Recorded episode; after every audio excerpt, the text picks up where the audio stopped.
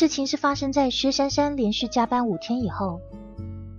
明明是国庆节，可是因为月底要结账，财务科所有的人都得加班。他是一个新进的小菜鸟，所以被一堆报表折腾的手忙脚乱的，头昏眼花啊，非常的欲振乏力。终于三号晚上，科长宣布月结完毕。珊珊回到她租的房子，就倒在床上开始呼呼大睡。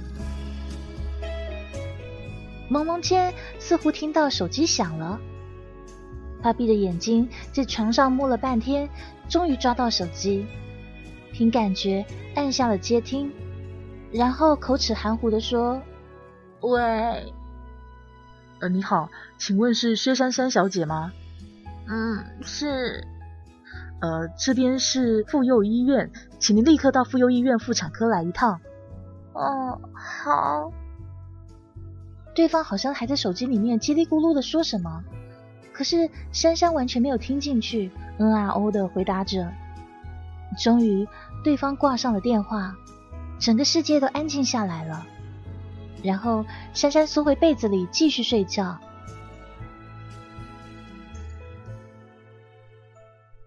过了几分钟，他突然从床上坐起。啊，刚刚刚刚我听到了什么？这医院？哇，不会家里那老头出事了吧？于是他套上鞋就飞奔出门，打上车，催促司机赶快开往妇幼医院的时候，突然想起，哎，不对啊，我都已经来这边工作那么久了，又不在老家，老头不会在这的医院啊。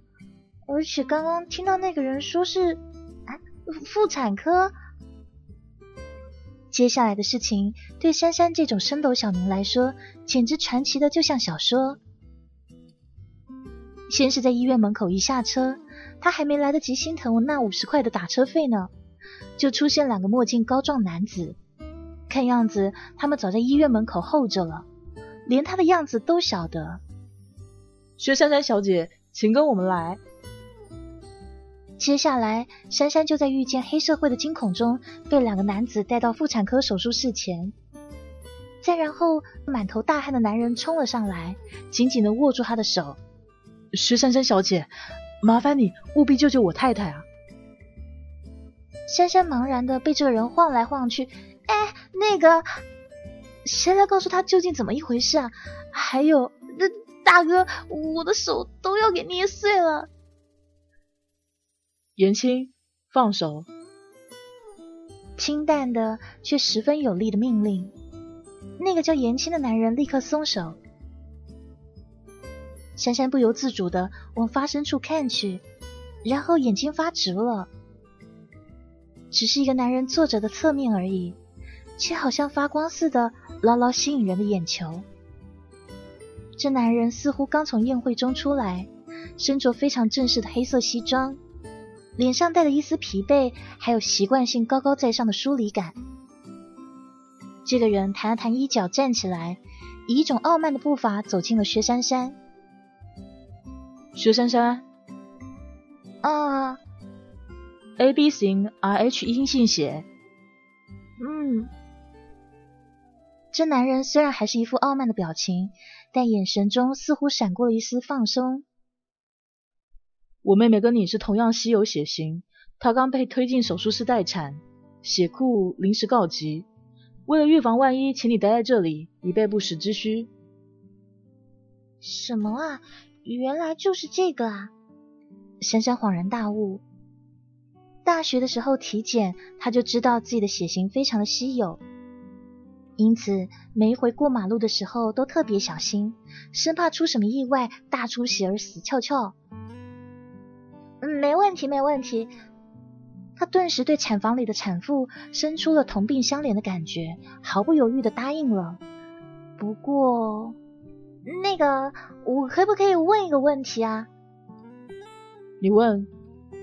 明明是求助的人，可是眼前这男人就偏偏摆出一种居高临下的姿态来，而周围的人似乎也觉得他的态度理所当然，所以珊珊也快产生这种错觉了。那个，你们是谁啊？还还有，你们怎么知道我的联系方式呢？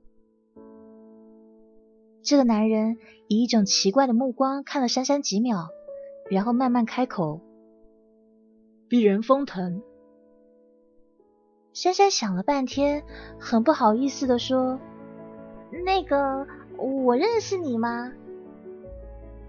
在一旁的颜青擦了擦汗说：“薛小姐，你是丰腾公司的员工吧？难道你培训的时候没有学过公司创业史吗？也从不上公司网站？”珊珊的嘴巴一回张成 O 型，一回张成 R 型。啊啊！这这这丰丰丰腾！居然是他的大大大老板啊！于是珊珊无比乖顺的蹲在产房前当临时血库，期间又被大老板支持的去做了血液检查，以证明身体健康，血液合格。生产中，孕妇果然一度危急，珊珊乖乖的被抽了三百 CC 的血，然后孕妇转危为安。珊珊在颜青的千恩万谢下走出了医院。走了一会儿，他停下，看着月亮，仰天长叹：“哎，资本家果然是吸血的，没人性，没人性。”独自摇头晃脑的珊珊没有注意到，一辆黑色的跑车在她身后停了一下。听到她的感叹之后，跑车后座的男子嘴角动了一下，然后关上了刚刚打开的车窗。回家。老板，你刚刚不是说要送薛小姐回去的吗？不用了。这男人不带表情的说：“资本家都是没有人性的。”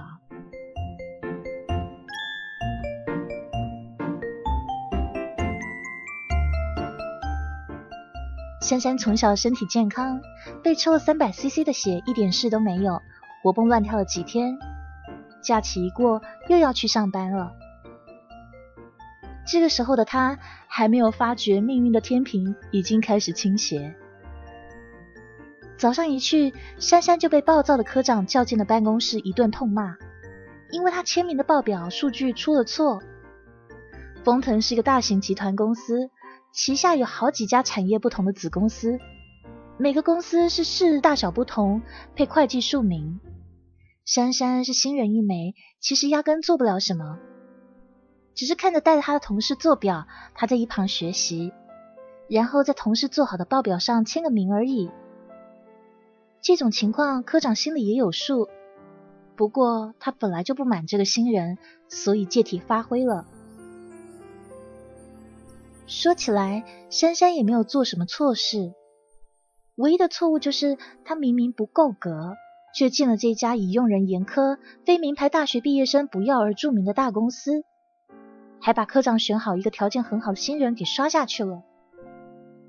财务科长是一个耿直过头的老头，他怀疑珊珊是走后门，所以呢对他特别不满意。能够进丰腾这样的大公司，珊珊有的时候也觉得有点心虚。虽然说他也是个大学本科毕业生，英语、计算机也都过了。可是比起其他同事出色的履历来说，还是差了一大截啊！当初只是完全不抱希望的，跟着同学在网络上填了份资料而已，谁知道谁知道就被录用了呢？科长老头说：“三流大学，三流水平啊！不知道人事处为什么要录用你？你最好想想怎么样熬过试用期。”这句话一说，珊珊郁闷的走出了他的办公室。哎，试用期啊，试用期，不知道大老板能不能看我那天免费献血，而且态度积极的份上，让我过试用期呢？这样我以后还可以当他的临时血库用啊。哎，不会吧？该不会我就是因为血型稀少才被录用的吧？记得当初应聘表上注明血型必填，我还奇怪了很久呢。珊珊被老头大骂的事情，并没有引来同事的关注，他们大多在忙碌自己的事情，这让珊珊在郁闷之上又加了一层郁闷。和珊珊同期的两个新人，很快在办公室找到了自己学校的师兄或师姐，顺利的融入大环境。可是珊珊始终有一种不得其门而入的感觉，这让从小到大人缘无敌好的他有些沮丧，然后开始怀疑自己是不是真的表现太差劲了。其实这倒不是他的问题，一来是丰腾的企业文化追求高效冷静，二来是同事们都觉得以他的资历可以进来，肯定有特别背景。在他的靠山是谁没有弄明白前，大家都远远观望，不冷落他，也不亲近他。这是人际关系复杂的大公司里面生存法则之一啊。不过，这个新人平时一副老实相，在背景靠山这件事情上倒口风很紧。办公室里面有人旁敲侧击了好几回，都没有问出蛛丝马迹。不过今天中午，猜测已久的薛珊珊的靠山终于水落石出啦。总裁办公室的首席秘书琳达小姐拿着一个和她高级白领艺人很不相称的饭盒，站在了财务科门口。请问哪位是薛珊珊小姐啊？珊珊疑惑的看了看同事，然后站起来。呃，我是。从同事们的窃窃私语和异样的表情中，珊珊推测这个女的绝对不简单，心里不由哀嚎。不会吧？我不就错了个数据吗？居然连高层都惊动了，居然连饭都不吃，拿着饭盒就来抓我了。珊珊很僵硬的站着，看着那个琳达朝她走过来，停在她面前。然后琳达微笑的开口：“薛小姐你好，我是琳达，这是封总让我送来的午餐。”“哈，封总，午餐？”这个时候，同事们的嘴巴不由自主的张大了。“不是吧？薛珊珊的靠山居然居然是老总？”当然，如果他们朝薛珊珊看了一下，会发现她的嘴巴张的比他们还要大。琳达挥挥衣袖，留下那个饭盒走了。同事们也带着若有所思的神情去用餐。办公室里只剩下珊珊一个人，在资本家给予的感动中，打开了饭盒。虽然那饭盒没有他意淫中的鱼翅海参，不过还是非常丰盛的。小米饭、炒猪肝、炒牛肉、清煮菠菜、凉拌海带、木耳炒蛋，哎呀，还有胡萝卜素片、赤豆红枣甜汤一碗。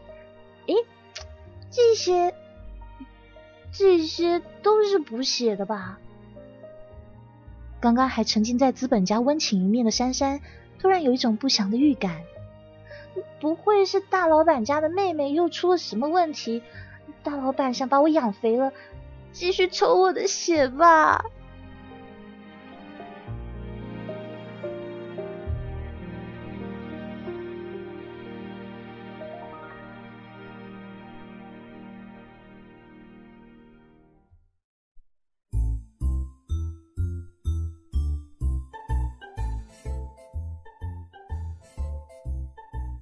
第二天依旧准时送到的养血套餐，更加肯定了珊珊的想法。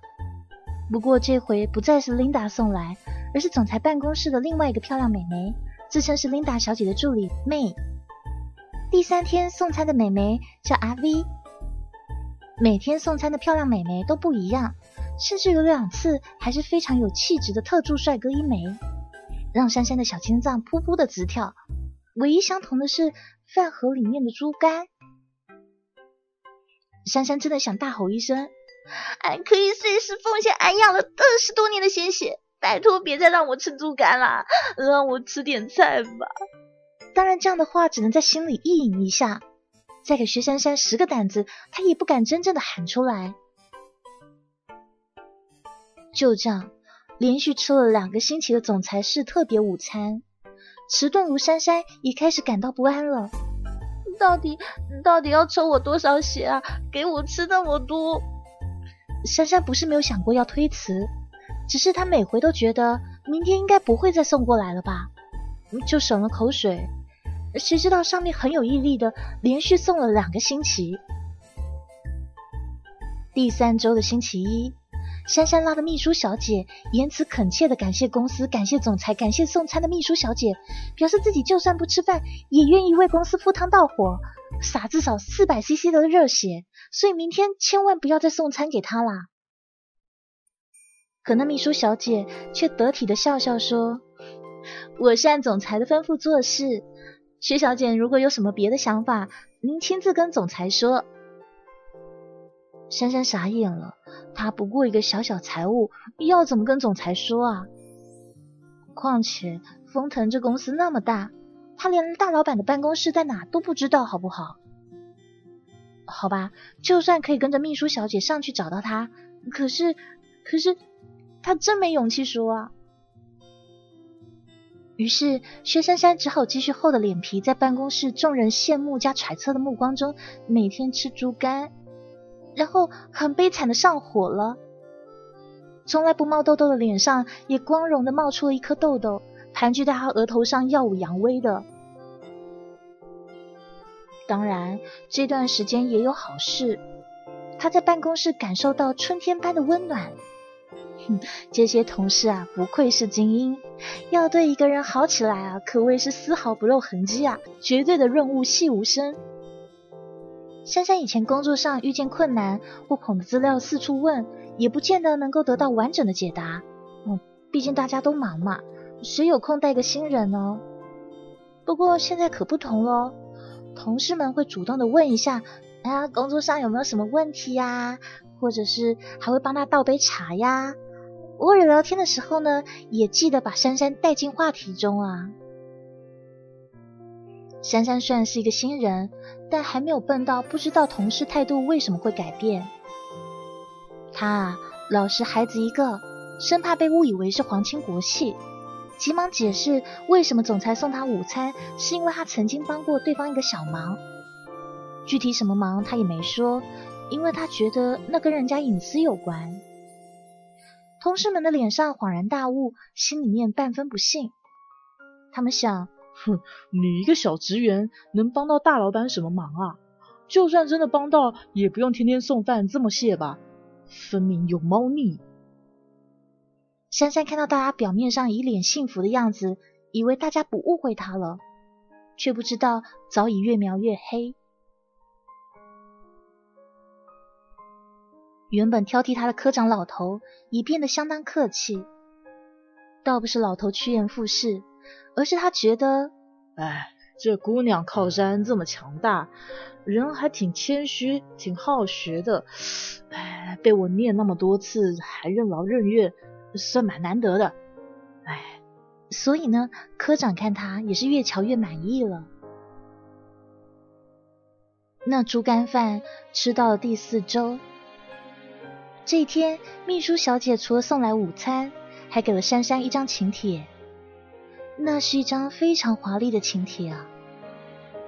珊珊一看就感慨着：“哇，有钱人果然是不一样啊！”一打开，上面写着：“仅定于零七年十一月二号，农历九月初三周五晚八时，为小儿满月酒宴。”恭候薛珊珊小姐光临，言清风月静约，地址港都会馆。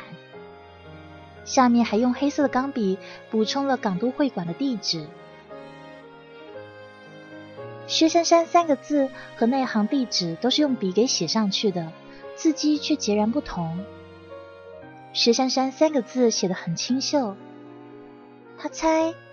应该是那个跟我同血型的孕妇写的吧，而下面那行地址却写的力透纸背，横勾铁画，给人一种强硬又盛气凌人的感觉，让珊珊看到这字，第一眼就联想到在医院遇到那个傲慢的大老板。不过那个人应该不会这么有闲写这个吧？再说地址。网络上搜一下不就有了吗？干嘛多此一举啊？路过的同事看了一眼，暗暗吃惊：薛珊珊竟然有资格参加总裁的家宴。然后同事顺口说：“啊，港都会馆，听说那是会员制的，很神秘哦。珊珊正庆幸不是什么五星级豪华大酒店，不用穿的太正式呢。一听是会员制的会馆，闻言两眼一黑，仿佛看到自己口袋里人民币开始长了翅膀飞走了。于是他在街上逛了整整一个晚上，买了一件平常穿着也不夸张的小礼服，一双从来没有挑战过的高跟鞋，都是永远不会错的黑色，还买了一套八只小鸭子当礼物。哎，这小鸭子啊，可以浮在水上借助水力游泳，还会唱歌的那种小鸭子哦。他选了个名牌，也要好几百块。珊珊记得自己小时候蛮喜欢那种一捏就会叫的小鸭子，她想小宝宝应该也会喜欢吧。本来珊珊想要买一套宝宝银饰的，后来一想，咦，我干嘛呢？大老板家什么没有啊？买玩具比较实用，而且比较省钱。然后珊珊就发现自己的总资产已经是负一了，欠了银行一块钱。星期五下班后，珊珊就没有回去，蹲在办公室蹲到七点，然后去洗手间换了小礼服、高跟鞋，走出了丰腾大厦。还好那个时候大厦里已经没有什么人了，否则在公司穿那么正式，肯定不好意思的。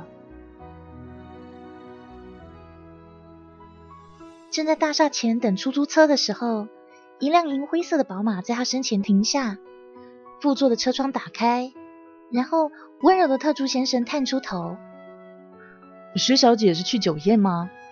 不如上车，我们载你一程啊。”啊好呀，谢谢。珊珊感激的点点头。她心想：真好有顺风车，周末的车实在太难打了。然后珊珊就打开后座的门，呃，接着，接着她就后悔了。谁来告诉她啊？为什么大老板坐后面啊？特助先生，我没得罪你呗。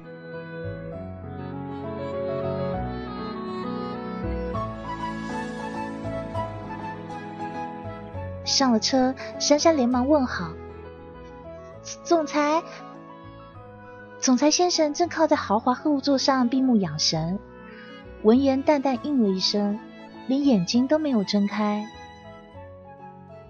方特助回头笑说：“石小姐，快坐进来吧。”“啊，好。”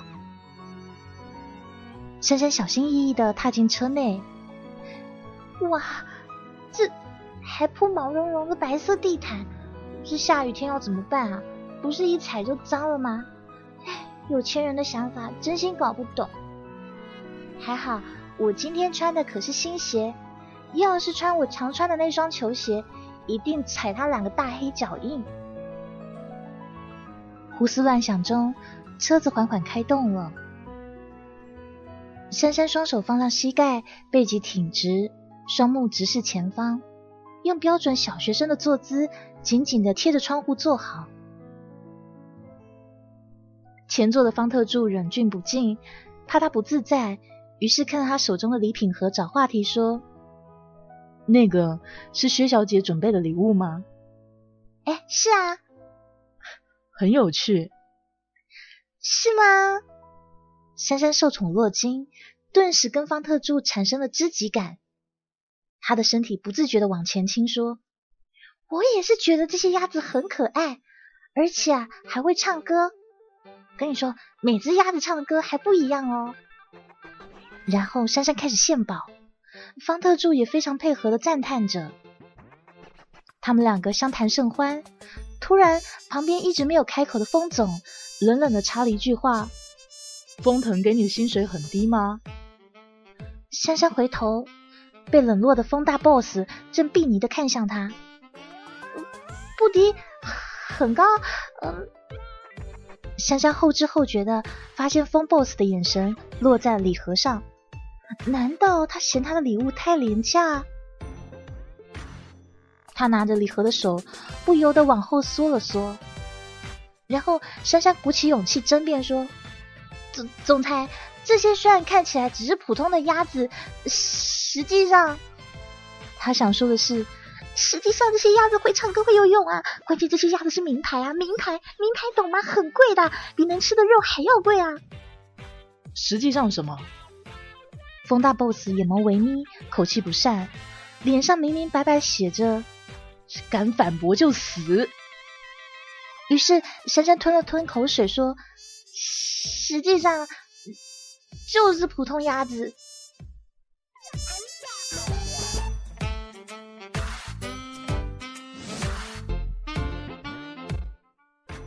快到目的地的时候，封腾接了通电话。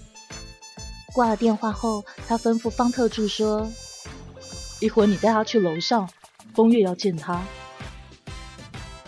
风月，风，珊珊想起来，那不就是总裁的妹妹吗？哇，他要见我呀！那太好啦！珊珊长那么大，还是第一次单独参加酒宴。正愁不知道礼物该什么时候送呢，而且方才被封腾鄙视以后，对这个礼物也失去了信心。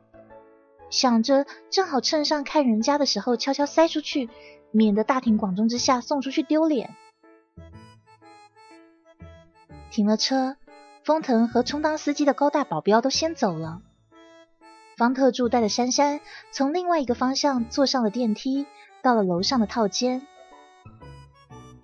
那个传说中的风月是一个很娇小的美人，正在套房会客室中跟几个女人坐着聊天。一看到珊珊，她就很热情的迎上来，握住珊珊的手说：“你就是薛小姐吧？多亏你相救，不然我就没命了。”珊珊很不好意思，立刻脸红了，摇摇头说：“哪里哪里，我也没做什么。”风月笑笑，拉她坐下。亲切的聊了几句，忽然想起什么，他问说：“啊，薛小姐，那些饭菜还合你胃口吧？”珊珊听了一愣，风月又说：“我吩咐厨房做点餐点，和大哥的午餐一起送过去的，难道你都没吃到吗？”啊，吃到了，吃到了。珊珊点点头。原来那些东西是风大小姐吩咐的。就说嘛，那个总裁那么傲慢的样子，怎么可能想到给个小职员送午餐呢？哪天要写了，直接一个电话打过来叫我过去，才像是那个冷血怪兽做的事嘛。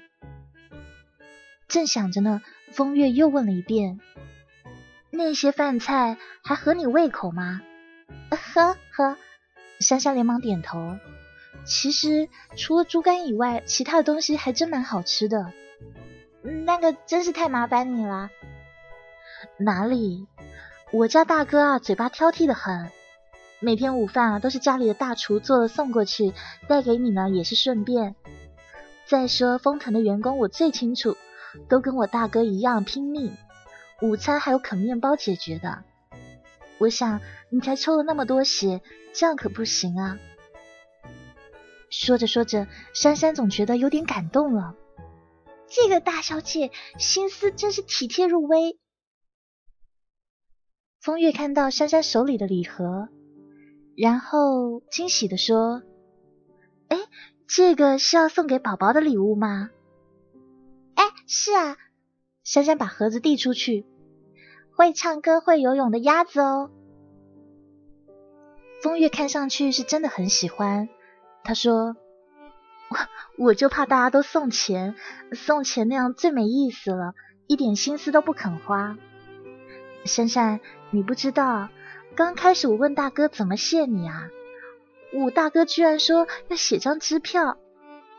哎呀，我跟他说这不是侮辱人吗？啊，写张支票？珊珊呆住了，那一刻心里顿时只有一个想法。大小姐，你为什么不让总裁侮辱我？我愿意被侮辱啊！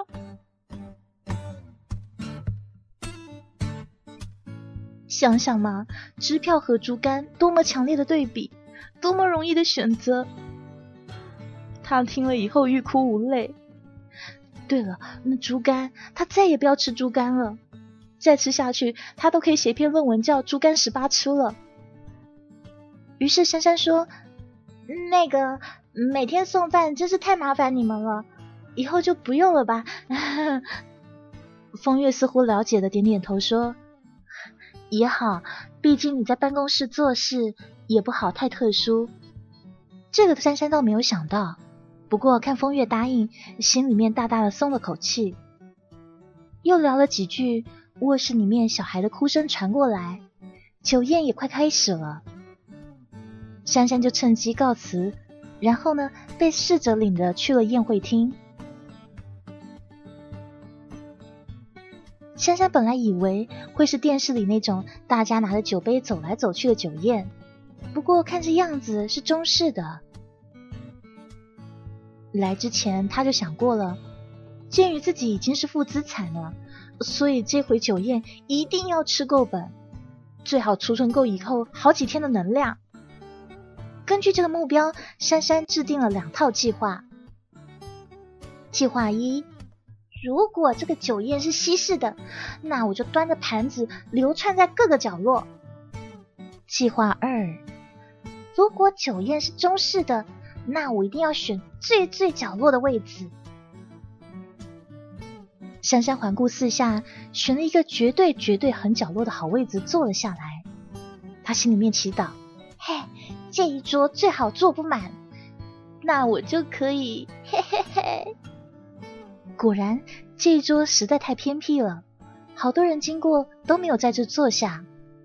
珊珊心里那个乐的，人的少才吃的多嘛。可是很快的，他就乐极生悲了，因为都快开席了，其他桌都坐满人了，偏偏他这桌只有他一个人。珊珊窘掉了，他脸皮再厚，也没有厚到一个人坐一桌的地步啊。他站起来打算换个位置，可是，一时间哪里找得到空位呢？况且这他一个人都不认识，突然问人也很奇怪。这个时候，所有人都坐下了，珊珊一个人坐的一大张桌子，尴尬的想钻地洞。突然感觉到一股强烈的视线往他看过来，顺着视线看回去，只见那个冷酷的大老板蹙着好看的眉毛瞪向他。完蛋了，惨了！他一定觉得我给公司丢脸了。珊珊惨兮兮的看回去，他心想：老板，我不是故意的，你一定要明察。互相瞪视了一会儿，封腾撇开视线，招来侍者，低声的问了几句。珊珊看见那个侍者看了他一眼，心知肯定跟他有关，他的小心脏开始砰砰乱跳了。不会要赶我出去吧？嗯，这么大庭广众的把我扫地出门，多难看啊！不过那也不错，正好出去吃牛肉面。接下来，侍者果然面带笑容的朝他走过来，站在他面前做了个请的手势。施小姐，风先生请你去他那一席入座。啊，不是要请我出去，要我去他那坐？可是他那里，那里是。正中间最前面是传说中的主席吧？珊珊再一次囧了。当然，他是没有胆子在这么多人面前拒绝大老板的邀请或说命令，于是视死如归的跟着走到风腾那里，到风腾旁边加了个位子坐下。那个时候，风腾正和一个衣冠楚楚的老头在说话，什么地皮之类的话题，压根没有搭理他。珊珊就在一旁老老实实的等他跟老头说完话，才小心翼翼的开口：“总裁，我坐这好像不太好呗。”总裁口气懒懒的说：“有什么不好？这边都是大人物吧？我，哎，暂时还不是什么大人物。”风腾轻轻一晒，眼睛定向他。你不想坐过来，刚刚为什么用那种眼神看我啊？什么眼神啊？你的眼神明明说的是我被抛弃了，快来救救我啊！老板，你看错了吧？我那明明是哀求你别扣工资的眼神呢。可是看风腾一脸肯定，珊珊也开始怀疑自己刚刚是不是发错了信号了。好吧，虽然他心里确实没有这么想，可也许眼睛就那么说了。不是有句歌词叫“你的眼睛背叛了你的心”。不过话说回来，老板他的眼神破解能力实在是太强大了吧？坐在风腾旁边，当然别指望吃太多东西了，筷子不发抖就不错了。本来珊珊今天打算来一个斯文又凶猛的吃相的，不过现在凶猛只能收到包包里面带回家了。他努力回忆自己装熟女时代才有优雅的吃相，可是经过大学四年同学们聚餐抢食的训练，优雅好像是上辈子的事了。好吧。夹一筷子菜，然后微笑。接下来，他跟人视线相对，再微笑。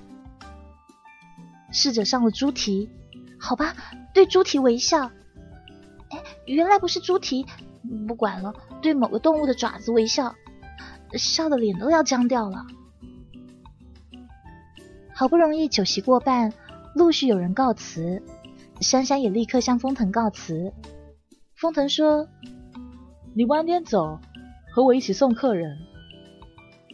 珊珊颤颤巍巍的提醒他：“总裁，我也是客人，我也有送礼的。”你想先走？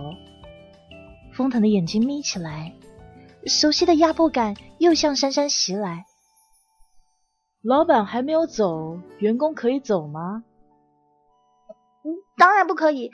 珊珊立刻义正辞严的说。我留下来送客，送客。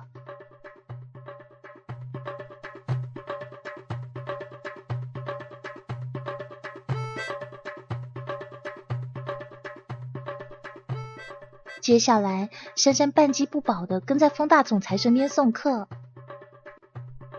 风腾世家出身，从小应付习惯这种场面了，自然非常的随意优雅，挥洒自如。加上他外表又潇洒俊雅。看他一举一动，简直可以当艺术欣赏。可珊珊跟他并肩站在一起，感觉到他无比接近的男性气息，小心脏忍不住扑腾了两下。当然，那心跳很快被他自己用武力镇压了。总裁大人那么恐怖，你小心脏居然还敢乱跳，不要命了！珊珊是第一次遇见这么大的阵仗。除了几句翻来覆去的客套话，完全不知道要说什么。大部分时间站在封腾身边，都是傻傻的笑，一边在心里面喊：“哇，这就是市长啊！哎呀，第一次见到，果然官商勾结啊！哎，这个老头他家不就是卖水晶琉璃的吗？东西特贵，奸商！”珊珊就不明白了，总裁到底叫他在这边干什么呢？他一个人明明完全可以搞定的啊！趁风腾和一个贵妇模样的人说话，珊珊趁机偷看手机。哎呀，已经十点多了，她小小的郁闷一下。听到身后有人问：“你在做什么？”“看时间啊，十二点后打车比较贵。”珊珊想也没有想就回答了，然后忽然想起说话的这个人是谁，僵硬的回头说：“呃，总裁。”他好想拿块布把自己的脸给遮住，哎呀，眼泪怎么就出来了呢？总裁先生真是太奸诈了，居然攻其不备。风腾蹙眉看他两秒以后说：“结束，我让人送你。”嘿，珊珊惊喜，连忙点头：“谢谢总裁。”真是因祸得福啊！他心想：“哼，起码能够省打车费五十块。”然后珊珊非常卖力的送客，等客人差不多全散了，风腾也向风月夫妇告别。然后他对珊珊说：“走吧。”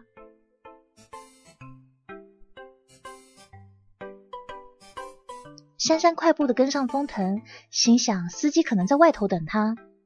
不料到了外头，门口只停了一辆车。侍者看到风腾，立刻恭敬的打开车门：“风先生。”然后珊珊就看见风腾坐进了驾驶室，然后珊珊呆呆的站在跑车前。司机呢？他的司机呢？难道总裁大人刚刚说的让人送，居然是他自己要送我吗？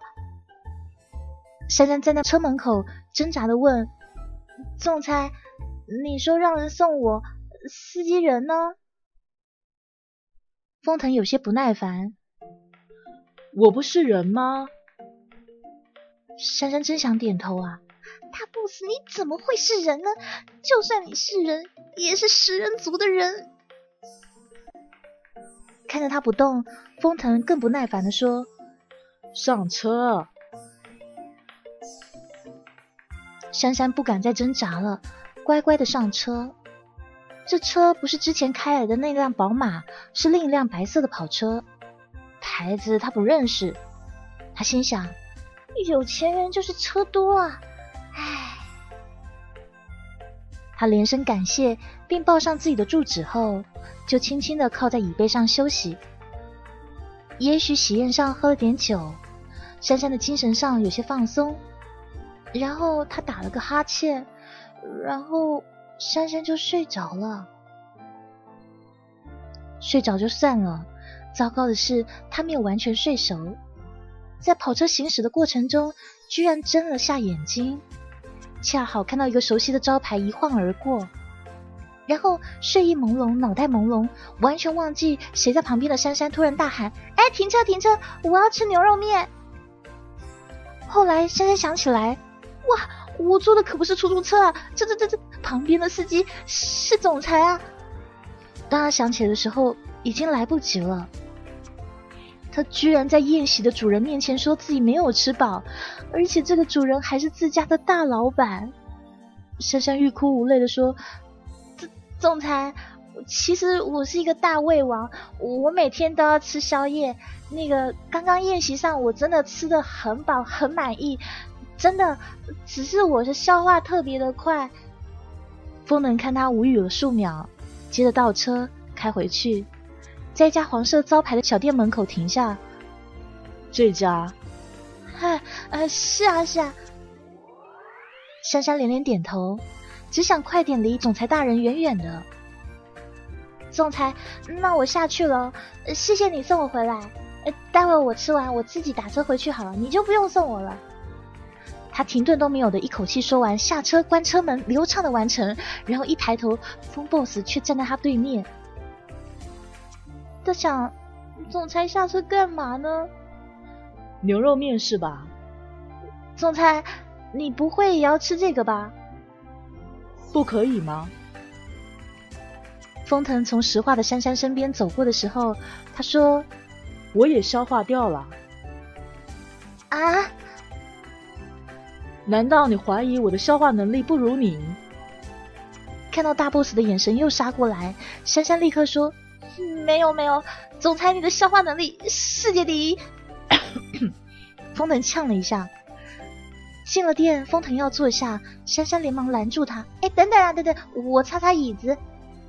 他连忙拿出纸巾，把凳子上的油腻擦掉，心想：大哥啊，你身上穿的可是高级西装啊。风腾一坐下，刚刚抬起手，珊珊又说：等等等等，我擦擦桌子。然后他又拿一张纸巾擦擦，好了，总裁可以了。珊珊擦汗，自己这边随便抹两下就坐下了。面店老板娘上来招呼他们，珊珊点了碗小碗拉面，她常来这吃，老板娘都熟了。于是大话说：“啊，怎么今天只要个小碗的啊？”珊珊尴尬的点点头，在大 boss 的气场下，她想。他自己肯定食欲不振，点大碗的也是浪费了。面条做起来非常简单，两碗牛肉面很快一起送上来。他拆开筷子就要下筷，却看到封腾皱着眉看着面碗。珊珊想，看吧看吧，吃不下了吧？就叫你别进来吃，切！但是呢，他表面上假装关切的说：“总裁，怎么啦？”封腾抬头淡淡的说：“换一碗吧，我不吃香菜。”你刚才干嘛不跟老板说？珊珊条件反射的阻止他说：“那这碗就不要了，多浪费啊！挑出来就好啦。”封腾扬眉说：“你挑，我挑，挑就挑嘛，天大地大，老板最大。他想，我都流血牺牲过了，挑个小小的香菜算什么啊？”拆了一双新筷子，珊珊低头小心的把所有香菜一根不剩的给挑出来，然后把面碗推回风腾面前。总裁，可以了。他一抬头，正好对上大 boss 锐利的眼神。珊珊的小心肝猛地颤了一下，这什么眼神啊？为什么觉得好恐怖啊？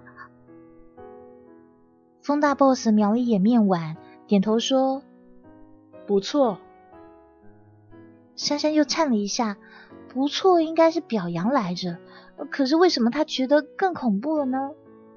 为什么有一种要倒霉的直觉呢？珊珊颤颤兢兢的吃完面，吃完也不敢跟封腾抢付账。他看着大老板付钱，然后大 boss 把他送到他家楼下。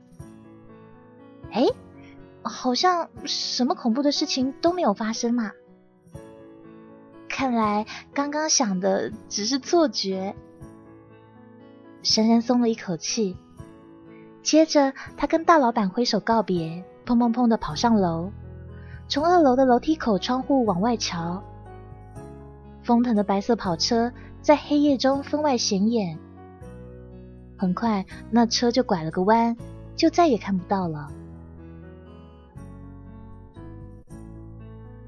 珊珊忽然觉得有些沮丧和失落。